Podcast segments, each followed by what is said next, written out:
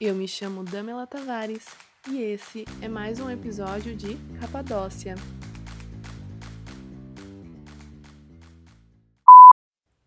Oi, gente! Depois de muito tempo, acho que fazem uns três, quatro meses que eu não apareço por aqui, mas é, nesse período aconteceu muita coisa, né? Teve a virada de ano, Natal, algumas comemorações de final de ano que não puderam ser realizadas da mesma forma que antes. Mas é, sempre no final do ano a gente faz umas metas, né, para o ano novo tal. E uma dessas é que esse ano eu coloquei que eu ia investir mais tempo é, no podcast. Então, eu decidi tirar esse tempo para pensar em alguns temas, pensar em algumas coisas que Deus tem falado comigo, algumas coisas que têm é, me feito refletir sobre o que eu tenho vivido. E uma dessas coisas que Deus tem falado comigo é sobre lei. Né? Nesse período que a gente tem da pandemia, é, se fala muito sobre decretos, leis, e coloca máscara, tira máscara, fica em casa, não fica em casa, sai na rua, não, agora tudo fecha. E a gente vê como que isso acaba limitando a nossa vida em algumas coisas. E isso começou a falar muito comigo a respeito de lei. E eu me lembrei de algo quando eu era criança. Eu lembro uma vez que é, era um período assim, acho que eu tinha uns 12 para 13 anos, e eu queria colocar piercing no dente. E aí meu pai falou assim que não, que não era para eu pôr, porque isso ia estragar meu dente e tal. E na época eu participei de um sorteio que tinha pela rádio, você ligava lá e eu ganhei. Mas mesmo assim ele não deixou. E na época aquilo para mim foi muito ruim. Só que hoje em dia eu agradeço muito porque depois eu tive que usar aparelho, isso ia ter influenciado, né? Ia ter que fazer algum tipo de restauração ali no lugar. Então, na época, aquilo era uma lei que para mim me impedia de muita coisa. Só que depois, aquilo se tornou algo que me protegeu. E aí eu pensando sobre tudo isso de lei e o que é, a Bíblia fala sobre isso, eu fui procurar sobre algumas coisas. E a gente sabe que a Bíblia ela se divide em mais ou menos livros de leis, depois livros de reis, né, juízes, assim e tal. Aí começa depois é, falar sobre profecias e aí até que chega a história de Jesus. E o livro que eu fui procurar foi o livro de Êxodo, que conta a história de quando Moisés tinha acabado de atravessar o Mar Vermelho. E depois que ele atravessa o Mar Vermelho, ele chega em um lugar onde as pessoas estão com fome, estão com sede, cansadas, né? E na hora que eles vão tomar água, a água tá amarga. E Deus fala com Moisés que era para ele jogar um arbusto nessa água porque a água ia ficar boa. Só que depois de beber a água, as pessoas ainda reclamaram. Falaram, agora a gente tá com fome, né, meu filho? A gente quer comer. E aí Deus novamente fala com eles que é para eles fazerem tudo da forma que ele guiar Moisés. Então Moisés ia guiando as pessoas para que tudo acontecesse da melhor forma. E até então Deus começa a falar com Moisés e fala assim para ele que ia fazer chover pão do céu. E isso ia se chamar maná. E aí, beleza, o povo come tudo, só que também Deus dá uma instrução e fala assim que não é para eles guardarem esse maná, porque esse maná ia apodrecer, oh meu Deus, apodrecer ia cheirar mal e tal. Só que as pessoas não acreditavam nisso. Algumas delas guardaram e isso, como Deus já tinha falado, apodreceu. O maná não serviu para é, guardar para outro dia. Porém, uma observação muito importante é que também Deus disse que no sexto dia eles poderiam guardar, porque era um dia de descanso, então eles poderiam comer durante dois dias. Mas as pessoas não respeitavam isso também, porque elas achavam que no dia que era para guardar, não guardavam, no dia que não era para guardar o maná, elas guardavam e isso apodrecia. Então mostra que mesmo naquela época onde Deus usava a vida de Moisés para instruir o seu povo, eles não acreditavam. Eles queriam, vamos dizer assim, ver Deus é, de uma forma mais real, sabe? Não acreditava que um homem comum poderia, poderia conduzir outras pessoas, aquele povo, né, que tinha acabado de atravessar um mar, né? E aí no capítulo 15, no capítulo 15 não, capítulo 16, no versículo 17, 27, lá de Êxodo, é, Deus fala com Moisés e fala assim: Até quando vocês se recusarão a obedecer aos meus mandamentos e às minhas instruções? Vejam que o Senhor lhes deu o sábado, e por isso no sexto dia ele, ele lhes dá pão para os dois dias. No sétimo dia, fiquem todos onde estiverem, ninguém deve sair. Então, essa era uma instrução que Deus tinha dado, né? E Deus, tipo assim, estava indignado porque, mesmo ele provendo todas as coisas, as pessoas não acreditavam. Mas por que eu tô lendo tudo isso? Na minha Bíblia, é uma Bíblia de estudo que chama Bíblia de Estudo Facilitado e ela tem algumas notas explicando algumas coisas relacionadas à época que a Bíblia foi escrita, é, alguns comentários e tal. E em um dos comentários é, que eu tava lendo durante os versículos aqui, eu encontrei uma coisa muito importante. E nesse comentário, é, ele faz sobre o livro de Hebreus, que está falando sobre nova aliança e tal. E aí ele conta a história de uma fotógrafa que chama Roy Chapman, não sei pronunciar direito. E ela tirava foto de baleias no Alasca. E aí ela falou assim que ela estava demorando muito para encontrar essa baleia jubarte. E de repente, uma baleia parou próximo deles e ela tava com a câmera pronta, assim, nas mãos, pra tirar a foto, né? E aquilo foi tão impactante para ela que, apesar dela registrar aquele momento, ela disse que, mesmo que ela conseguisse tirar a melhor fotografia, ela conseguisse procurar o melhor ângulo, nunca ela conseguiria expressar dentro de uma foto o que ela sentiu naquele dia. Né? Ela fala assim que nenhuma sequência de fotos é possível representar a realidade do objeto. E aí isso me chamou muita atenção, porque logo para frente, no livro de Hebreus, é, no capítulo 10, começa a falar assim: a lei traz apenas uma sombra dos benefícios que hão de vir, e não a sua realidade.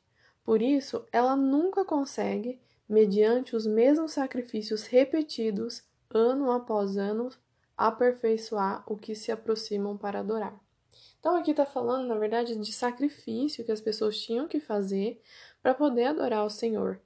Porque naquela época, antigamente, antes de Jesus vir, as pessoas precisavam se sacrificar. Né? Então, por exemplo, quando o pessoal atravessou com Moisés, né? Eles chegaram em lugares onde, para adorar a Deus, é, tinha que fazer algum tipo de sacrifício de animais. E aí, nesse versículo fala que a lei, na verdade, ela é apenas uma sombra dos benefícios. E por que isso acontece? Porque na verdade nós estávamos, né, esse povo e toda a humanidade esperava por Jesus. E um pouco antes do capítulo 10, falar que a lei traz a sombra, tem uma parte muito interessante que diz assim, que é no capítulo 9 de Hebreus, no versículo 21, 22 e 23. Diz assim: Da mesma forma, aspergiu com o sangue o tabernáculo e todos os utensílios das suas cerimônias. De fato, segundo a lei, quase todas as coisas são purificadas com o sangue, então, o que está falando aqui? Que a lei pode purificar quase todas as coisas. E sem derramamento de sangue não há perdão. Então, na verdade, quando era é, sacrificado um animal, ele purificava, mas de alguma forma não perdoava algumas coisas. E aí no versículo 23 dá um assim um boom de revelação, que diz assim: Portanto, era necessário que as cópias das coisas que estão nos céus fossem purificadas com esses sacrifícios, mas as próprias coisas celestiais com sacrifícios superiores. Pois Cristo não entrou em santuário feito por homens, uma simples representação do verdadeiro. Ele entrou nos céus para agora se apresentar diante de Deus em nosso favor.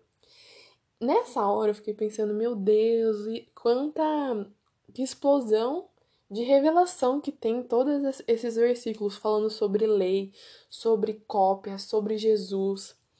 Isso, na verdade, representa que tudo aquilo que as pessoas já tinham vivido, já tinham experimentado, era apenas uma cópia do que Deus iria prover de forma perfeita.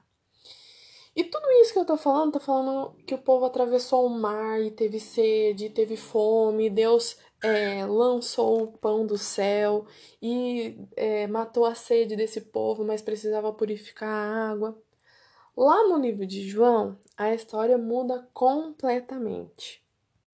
O livro de João é um livro que eu tenho feito devocional esses dias e é um livro que fala de, coisa muito de coisas muito simples, tipo água, pão, é, chuva, vento, árvore, e eu comecei a ligar uma coisa na outra de que o povo lá precisava de água e o povo precisava de, de comida, e depois tinha é, um versículo de Hebreus que falava que a lei é a cópia do que havia de vir, e o sacrifício de Jesus foi o sacrifício perfeito, porque ele não sacrificou, se sacrificou somente pelas coisas da terra, mas por coisas celestiais.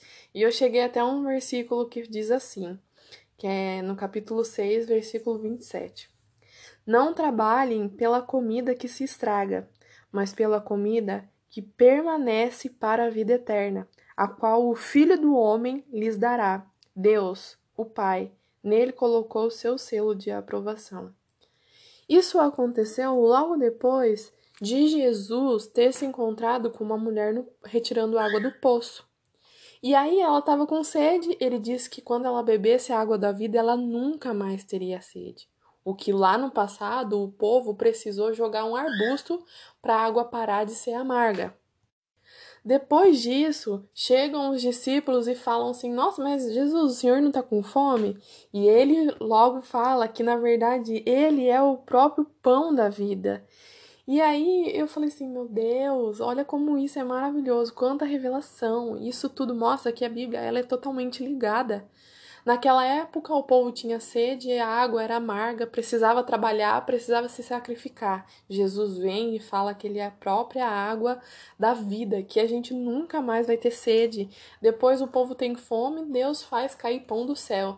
E Jesus, quando chega, ele fala que ele é o próprio pão da vida, que nunca perece, que nunca vai estragar, igual afirma aqui no versículo 17, 27 que as pessoas trabalham pela comida que estraga, mas ele é uma comida que permanece para sempre. E aí no versículo 30, Jesus vai mais ousado ainda, porque é, algumas pessoas começam a perguntar, né? Mas o que, que a gente precisa para fazer as obras de Deus? O que, que Deus quer da gente? Né? Como que acontece esse relacionamento? Como que a gente vai comer desse pão? É, como que a gente vai ter essa comida que permanece para sempre? E aí eles perguntam: que sinal milagroso você vai mostrar para que a gente veja e creia é, que você vai fazer? E os nossos antepassados comeram o maná do deserto, como está escrito: Ele lhes deu a comer pão dos céus. Eles estavam indignados, porque eles, tipo assim, Jesus começou a falar que ele era o próprio Deus. E aí eles falam assim: se antigamente você deu o maná, então cadê o pão chovendo do céu? E aí Jesus ousadamente vai e fala assim: Digo-lhes a verdade, não foi Moisés quem lhes deu o pão do céu, mas é meu Pai quem lhes dá o verdadeiro pão do céu, pois o pão de Deus é aquele que desceu do céu e dá vida ao mundo. E aí as pessoas falam assim: Mas Senhor, então dá esse pão pra gente, a gente quer comer esse pão. E aí ele vai e fala: Eu sou o pão da vida. Aquele que vem a mim nunca terá fome, aquele que crê em mim nunca terá sede. Mas como eu lhes disse, vocês me viram, mas ainda não creem. Então, se você juntar toda essa história a respeito de lei, a respeito de provisão, a gente percebe que na verdade a lei ela é a cópia do prazer completo que existe em Jesus, né? Porque comida fala sobre prazer. E na verdade, naquela época, quando Deus provia algumas coisas, era apenas uma cópia. Por quê? Porque era algo que ia estragar. Se você manasse, é, se você manasse, se você guardasse o maná, o maná ia estragar. Isso era momentâneo, mas Jesus é o pão da vida e a vida eterna. Então, se você guarda Jesus, na verdade, você frutifica, você é, se transforma, você é alimentado de uma forma eterna, né? E só algumas comparações aqui, só pra gente ir se é, encerrando aqui o, o episódio de hoje, né? Eu coloquei assim que Moisés dependia de Deus, Jesus era o próprio Deus. Antigamente, quando as pessoas desobedeciam, o maná apodrecia. Hoje em dia, quando às vezes nós erramos, desobedecemos, desagradamos a Deus, ele nos trata com graça. Naquela época, o maná era algo momentâneo, era um prazer momentâneo. Ele poderia estragar se você guardasse. Hoje em dia, Jesus é um prazer eterno, ele é o pão da vida. E, gente, só para encerrar isso, né? Deus falou muito comigo a respeito disso, e na hora que eu fui lendo, né, lá em Êxodo, depois fui para Hebreus, é, e aí encontrei essa passagem falando sobre o pão da vida, fez total sentido para mim e trouxe uma revelação imensa de que muitas vezes a lei, ela não proíbe a gente, ela na verdade nos protege, porque naquela época, qual era a lei? Gente, fique em casa que eu vou fazer chover o pão do céu, mas o povo não acreditava. Gente, eu vou. É, eu peço para vocês guardarem o pão, porque no domingo, né, que era o dia do, que era o dia que ele não ia fazer chover pão do céu, não vai ter pão para vocês comerem, mas as pessoas não acreditavam. Então, na verdade, a lei, que era uma cópia, na verdade, estava protegendo é, as pessoas. E hoje em dia nós vivemos debaixo da graça, vivemos debaixo daquilo que Deus tem a provisão real, né? Uma. Como eu posso dizer? uma satisfação, né? Que a gente não precisa ficar pensando na questão de, nossa, será que eu estou agradando a Deus ou não? Mas tudo isso começa por onde? Começa pela lei. Então talvez você fique pensando assim, nossa, mas em algum momento eu vou ter que fazer coisas por obrigação. Sim, você vai. No começo você vai até que isso se torne um prazer para você, né? Um prazer eterno. Então, no começo, às vezes vai ser um maná que você vai ter que obrigatoriamente ir todo dia ir recolher uma porção necessária. Só que quando você experimenta de Jesus de verdade, você percebe que você comeu o pão da vida e esse prazer é eterno, né? Eu falo assim por experiência pessoal que no começo fazer devocional para mim é, era momentos de crise, assim, porque eu falo, nossa, tem que acordar mais cedo, ou, nossa, não li a Bíblia hoje, ou passava alguns dias, e eu percebi que quando eu ficava insistindo, sabe? Não, eu tenho que fazer, eu tenho que fazer. De repente isso começou a gerar prazer em mim, não só momentâneo, mas um prazer eterno. Então, como eu sempre falo e gosto de deixar para vocês uma dica prática, é que no começo a lei realmente ela vai ser algo que vai trazer cansa cansaço para você. Você vai desacreditar de que aquilo tá te alimentando de verdade. Mas a partir do momento que você percebe que a lei é apenas uma cópia de quem Jesus é de verdade, que é o próprio pão da vida, você vai sentir um prazer eterno. Você vai sentir um prazer que vai te alimentar sem você precisar sair todo dia buscar esse maná, né? O seu relacionamento com Jesus vai ser ainda mais profundo. Então, esse foi o episódio de hoje, né? Que eu queria colocar o nome de O Maná é a cópia de Jesus. Então, se você gostou desse episódio, se você foi edificado com essa palavra, compartilhe com seus amigos. É, tem várias plataformas, aqui pelo Anchor, é, pelo é, pela plataforma do, da Apple, pelo Google, pelo Spotify, que é a plataforma mais usada. Então, se você gostou desse episódio, compartilhe com seus amigos, que eu tenho certeza que vai edificar não só você, mas outras pessoas também. Então, obrigado por me ouvir e até o próximo episódio.